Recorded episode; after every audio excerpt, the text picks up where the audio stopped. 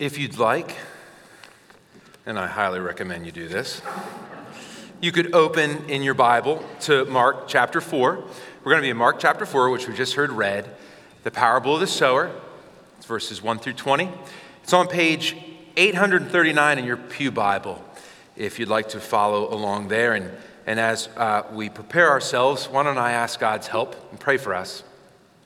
Lord, thank you that uh, we all have access to a Bible in English. Um, I pray for anyone, Lord, who can't read English, that they would have a Bible in their translation that they need in front of them, Lord. And God, we thank you that we have such easy access to revelation. God, may we not take it lightly, but make us eager to hear. So here are our ears, Lord. We know our heart gets in the way of hearing. So please, too, Lord, form our hearts so that we can receive. We pray this in Jesus' name. Amen. Amen. Does God hide things? Does God hide things? We know God reveals things. I mean, He reveals His Word, He's revealed Himself in His Son. When we pray for God's guidance, we're asking Him to reveal the way we should go. When we pray and ask God to lead us, we're praying that He would reveal His direction for us. We, we know God guides and He leads and reveals. But does God also, along with guiding and leading and revealing, does He also confuse and obstruct and even conceal? Does God hide things? Jesus says that he does in this parable about the sower. And he says it in verse 12 by quoting something from Isaiah. And it was this particular verse that had me by the throat this week. I wanted to try to make it say something it didn't, but I just couldn't. So I want, I want you to see that Jesus says in the middle of this parable, when he's asked to explain why he teaches in them, he says basically that at times the Lord acts in such a way so that people see but do not perceive, they hear but do not understand. Jesus isn't simply pointing out that sometimes people see and don't understand. We all know that. Jesus is saying that God acts in such a way to make that happen sometimes. This is exactly what Isaiah meant when he said it hundreds of years prior in Isaiah 6, 9 through 10, and now Jesus quotes it. So, so Jesus, right out of the gate, Jesus is referring to a sobering truth, and it's this God's judgment sometimes takes the form of concealing things from us. And in fact, God's revelation, His word, at times, it can unfold in such a way that it intentionally draws some people closer in while simultaneously pushing other people further out. So, for those who bring to the hearing of God's word pride, overconfidence, or apathy, that very word may stir in them greater arrogance or self assurance or even indifference. Responses which not only further blind them to the truth, the truth about themselves and God, but responses that are in and of themselves judgments upon them.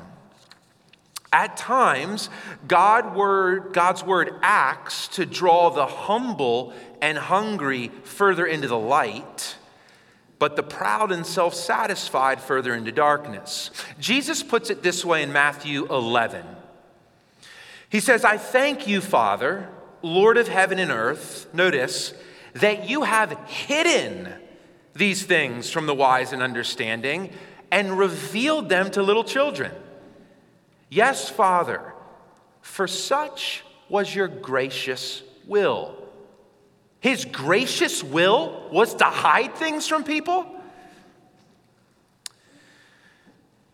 Be careful. This is, I think, the first lesson that jumps out of the parable. We'll get into this more. Be careful, therefore, how you hear the word of God. For by your judgment of it, it is judging you. That's how the parables work. And this is the point, as we'll see, of the parable of the sower. It's a parable as much about hearing the word of God as it is about missing the word of God. It's a parable that's important. It's recorded in Matthew 13, Luke 8, and here in Mark 4, verses 1 through 20. And the passage, it really sets before us two exhortations. Number one, be careful how you hear. The passage is going to ask us with what attitude or heart posture are you bringing to the hearing of God's word? Skepticism, pride, indifference? That's the first exhortation. Be careful how you hear.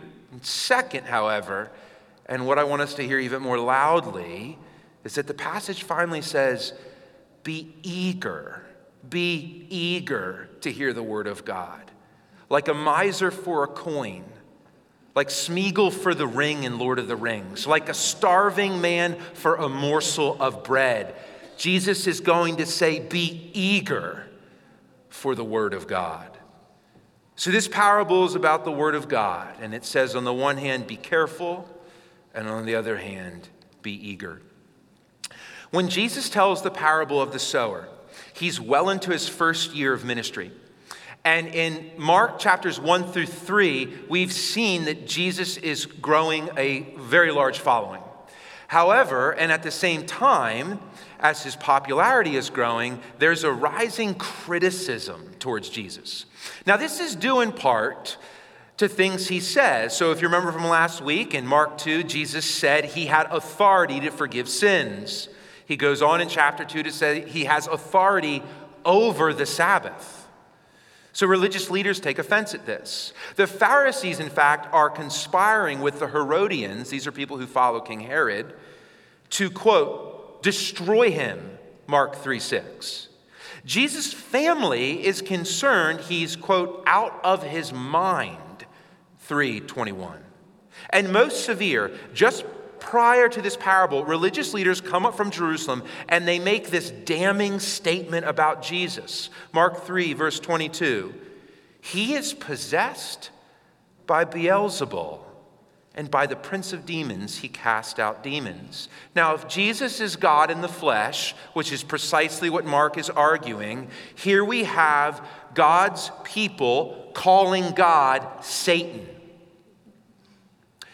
That's the atmosphere that brings us up to Jesus deciding to teach with parables. And what we see in Mark 4 is that Jesus decides to just face the criticism.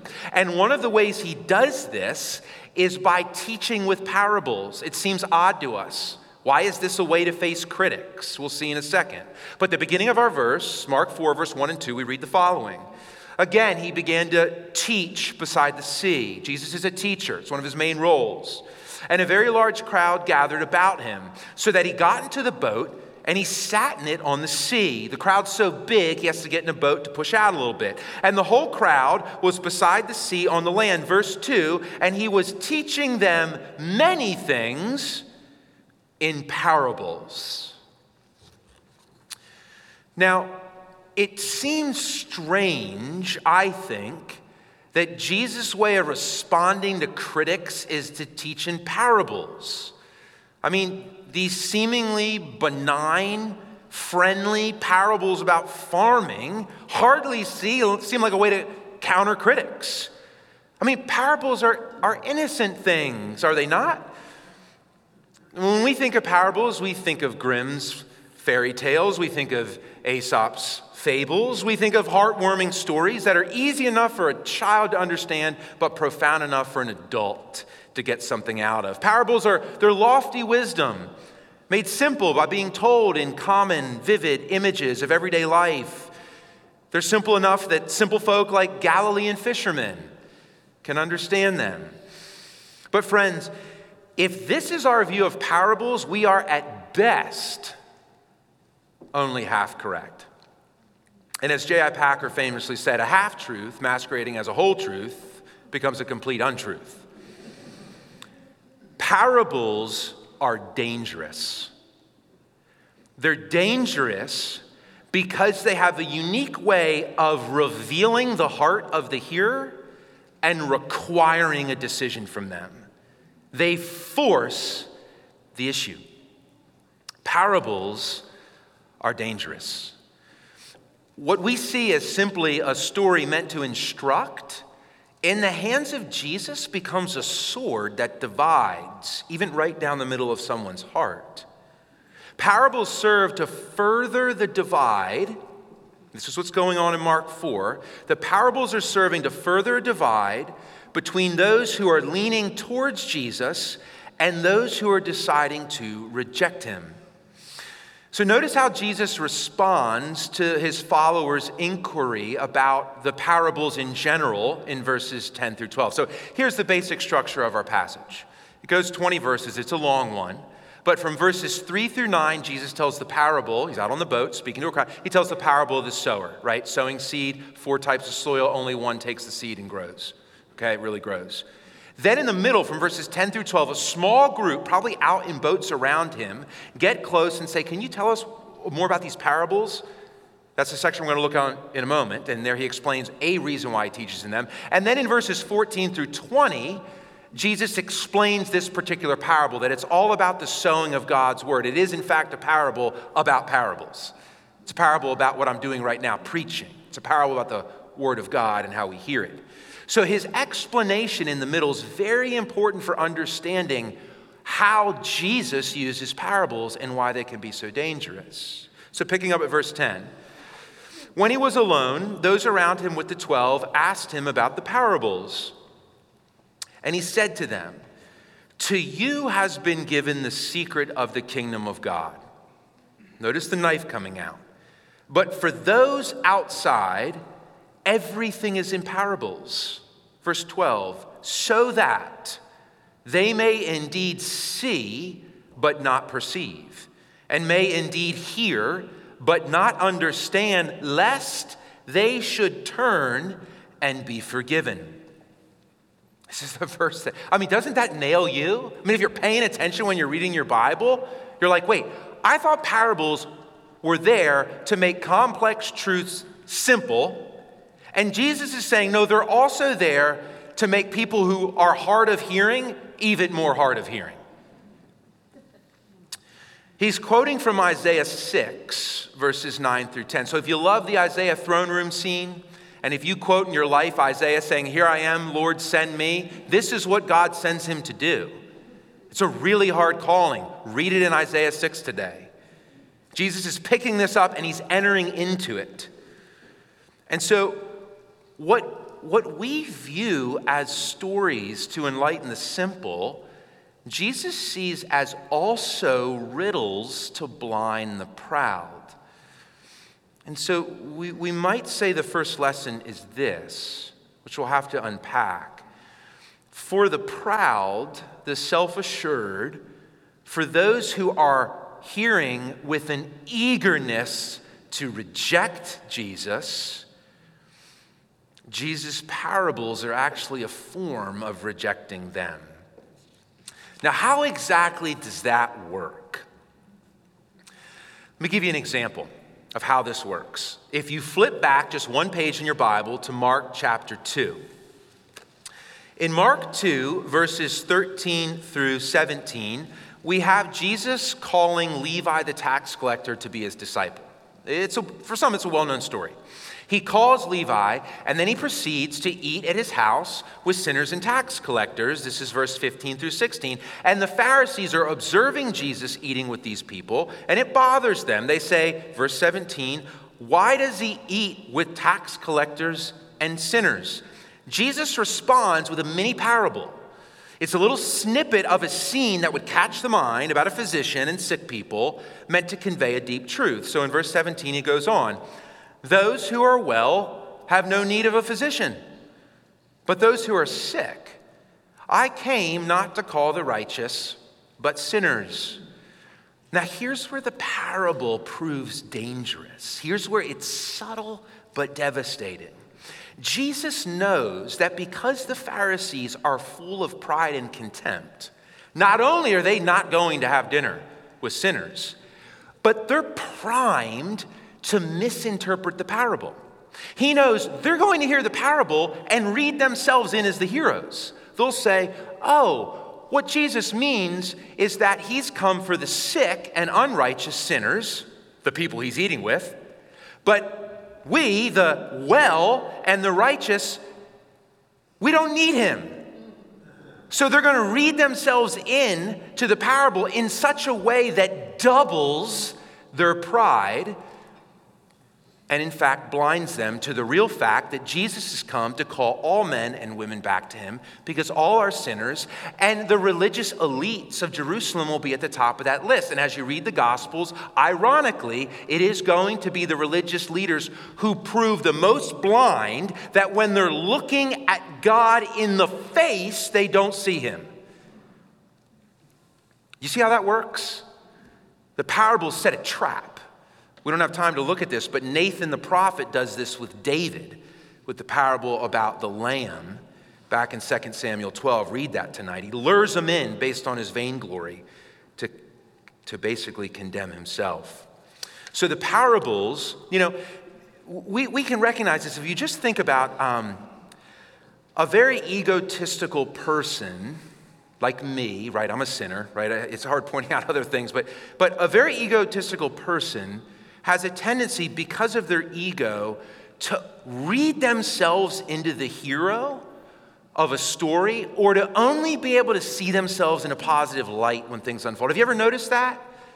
And it's almost like their own ego continues to sabotage them into thinking too much of themselves, which in, in fact doubles down their huge ego, which is the very thing that's making them sick.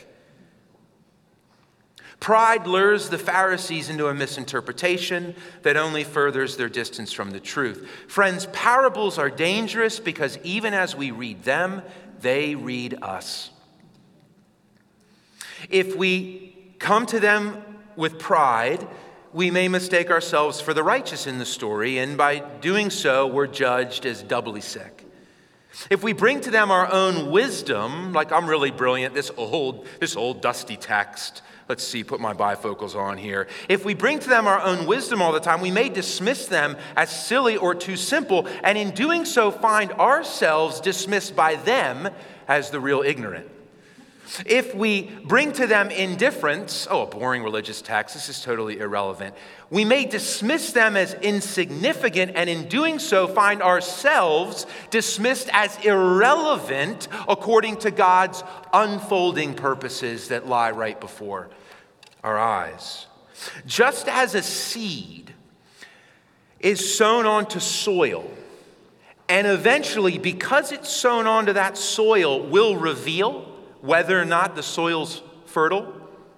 We'll find out if it can give growth. In the same way, when a parable is sown to the ear, it lies on the heart and it will reveal whether or not that heart is capable of receiving truth. The parables are dangerous because they reveal the heart and they require decision.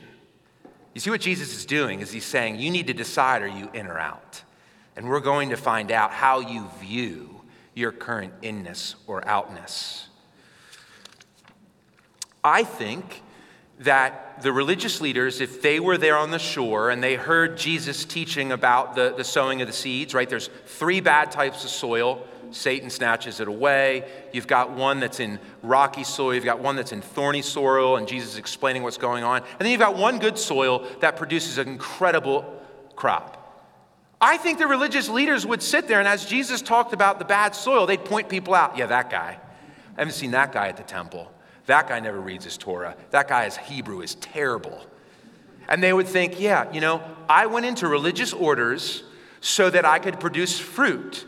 And I think perhaps look at all the services I've done to you, Lord. Look how perfectly I keep Torah. Look how perfectly I observe the dietary laws. Lord, I am producing fruit. And ironically, by the end of the gospel, Jesus will look at Israel's religious leadership and he will call them a barren fig tree.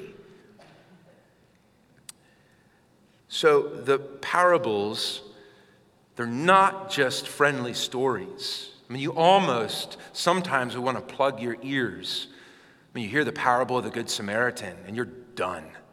You're like, I've never loved anybody when you hear that. I mean, they just get you. Or you hear the parable of the Good Samaritan and you assume you're the Good Samaritan. I always help people, and it's got you. It's got you. Now, so, so just the first exhortation I think from Jesus is be careful how you hear the word of God, for by your judgment of it, it is judging you. You know, um, when my sister turned 16, I have an older sister, three years older, I was 13. For her birthday, um, my mom did this trip um, to New York City to see Les Mis, okay, on Broadway. And I got to come and, and invite my cousin Joey, who's my same age. So we're two 13 year old boys. And I, I mean, I was bored out of my mind. I'm just gonna be honest. And I didn't know they would sing everything. I was saying, this is horrible. This is so boring. And so I, I got up with Joey and we left midway through and just walked around New York. Now, listen, friends, my judgment that Broadway was boring, that was a condemnation on me, not the actors. You see, that, that's kind of how the parables are working. We look at God's Son and we're like, that's boring. God taking on flesh to die for us. Lame, don't need help. That's a condemnation on the hearer, not on the Son of God. Now, if you're here today and you're, um, you're, you're new to Christianity, or maybe you're, you're, you're just here with a friend and you, you're not a Christian, um, this may sound like a really harsh teaching. I mean, you may be thinking, what? I mean, if Jesus is so kind, why wouldn't he always make the truth as accessible and easy as possible? Why wouldn't he always say, hey, Pharisees, you're prone to misinterpret. Just remember, you need me too. You're sick. Why, why wouldn't he do that? And to you, I just, I just want to underscore one thing. Throughout the Bible, this sharp edge of God's judgment through a particular type of teaching is almost always leveled at his own people who have proved consistently rebellious and obstinate, especially people like me who are paid to be religious. Whereas, on the other hand, you find God searching across all of earth to find one person who, maybe in the slightest way, would seek after him.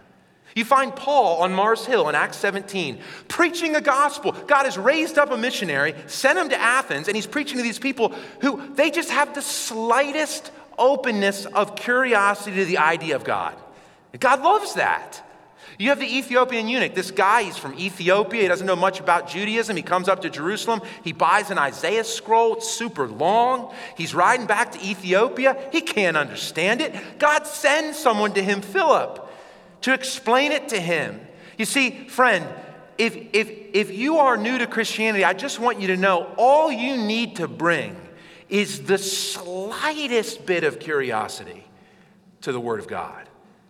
And He will move towards you. So if your heart feels the slightest bit of like, you're not just full of contempt, you're not totally tuned out right now. It could be that the Spirit of God, my sister or brother, is working on you because for the first time in your life, you will hear and hear.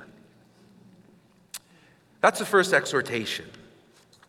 Be careful how you hear the word of God, for by your judgment of it, it may be judging you.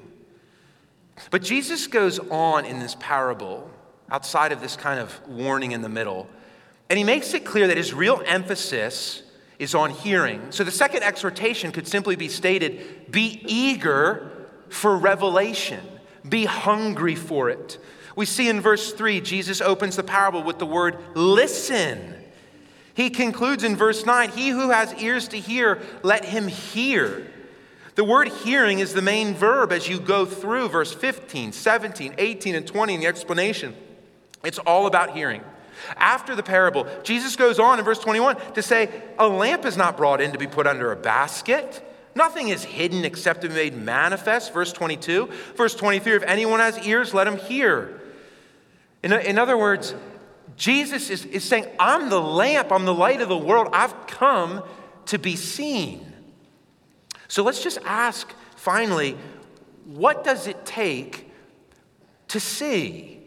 What does good soil seeing look like? Because you see, Jesus describes four types of soil in his explanation, and only the last, in verse 18 and 19, is said to accept him. I like that word. I thought he'd use the word believe, but it says accept him. It's a word like taking someone to your bosom, like Simeon takes the baby Jesus into his arms in Luke 2. When he receives Jesus in his arm, it's the same root word that Mark is using to say you accept the truth, you hold it to yourself. What does that really look like? Let me suggest to you four keys to good listening. Number one, Jesus is key. It all starts and ends with what you see when you see Jesus.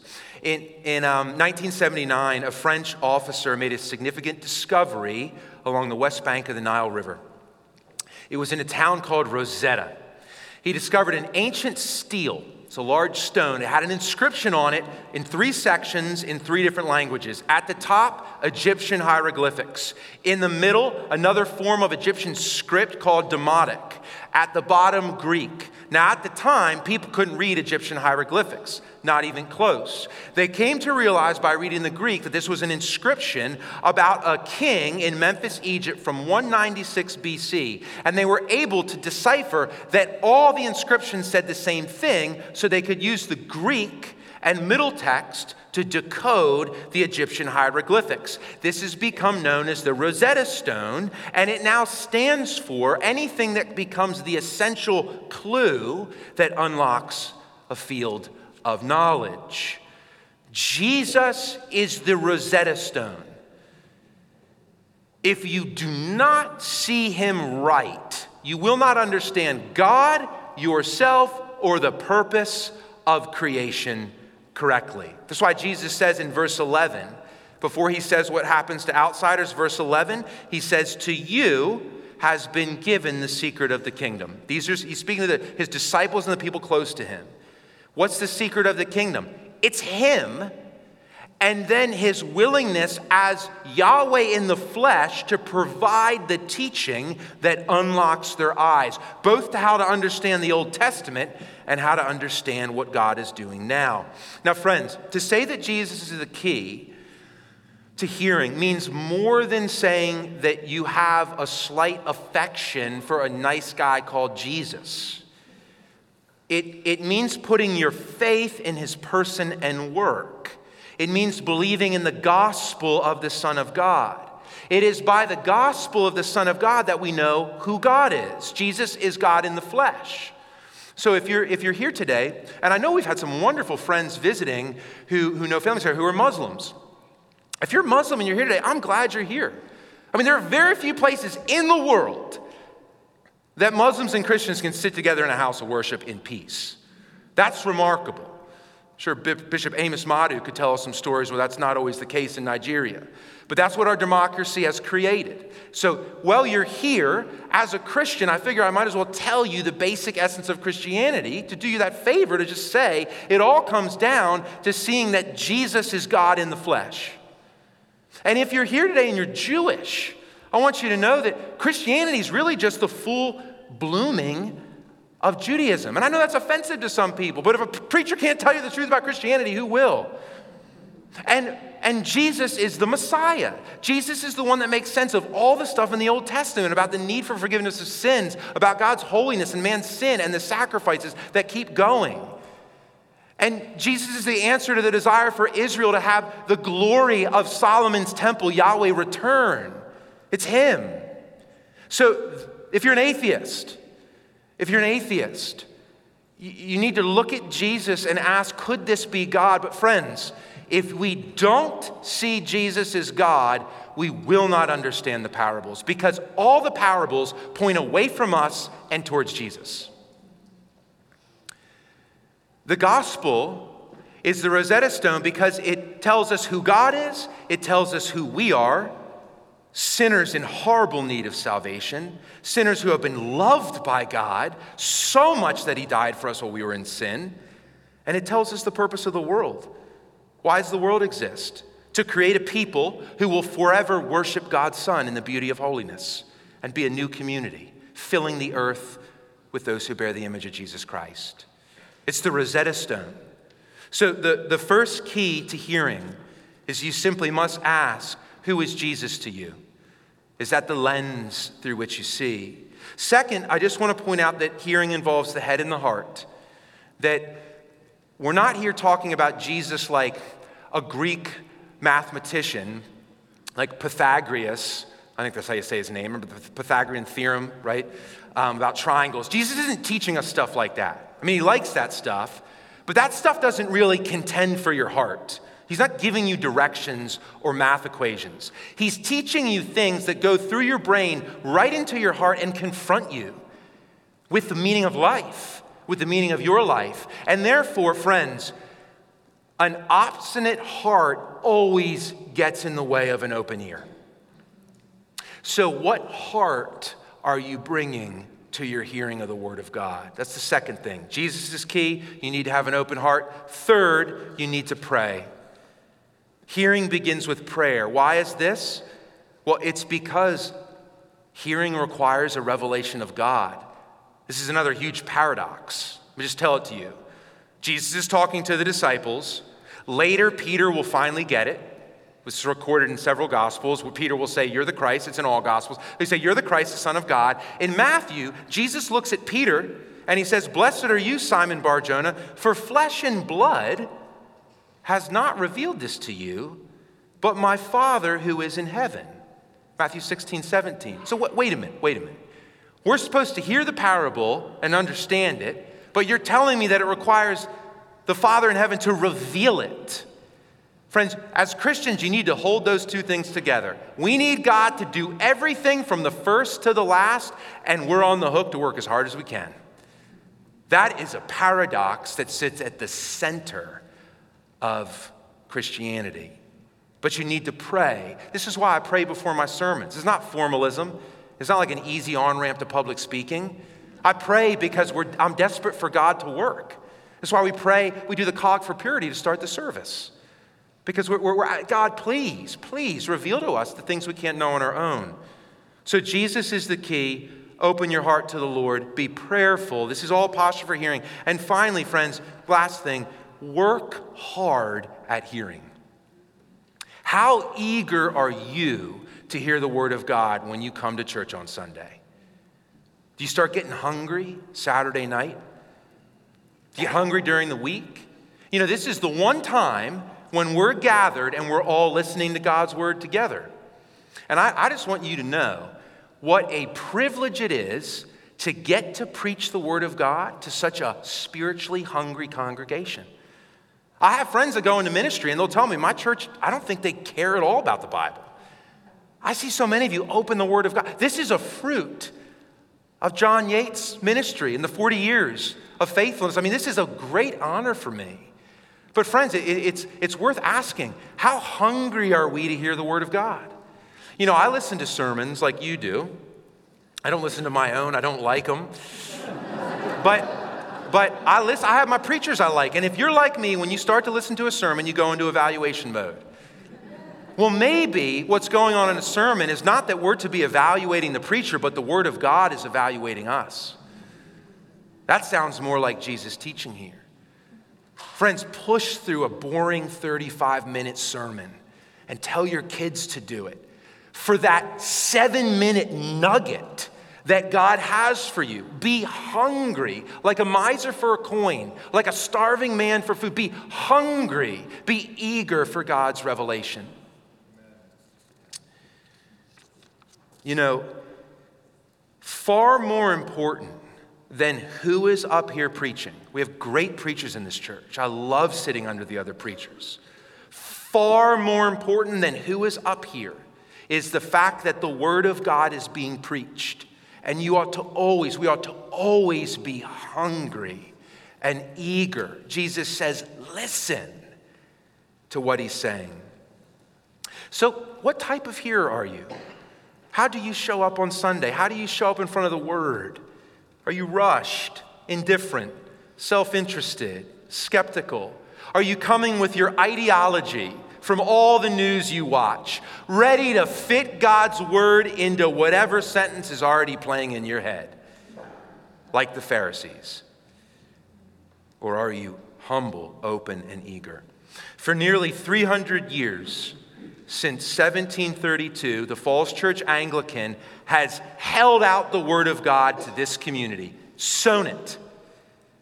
Through times of war at home, revolutionary and civil, through times of war abroad, World War I and World War II and others, through times of prosperity and times of great loss. There were preachers here during the Great Depression. We preached through the loss of all our property. And by God's grace, we will continue to sow the Word of God until the Lord returns. So I just close with this. Again today, a sower has gone out and sown. And that seed now, friends, it's lying right on the top soil of your heart. And the question hanging in eternity is will it be heard? Friend, do you bring a heart that can hear the Word of God? Be careful how you hear the word, but even more so, be eager for the word of God. Those who are will increase 30, 60, even a hundredfold. The parable closes. Lord, we thank you for the gift of your word. We ask forgiveness for every bit of it that we've treated as irrelevant, old fashioned, or offensive. It's your word. We freshly submit to it, Lord, and we ask that you would be so pleased to let it grow in this church. We pray this in your name. Amen.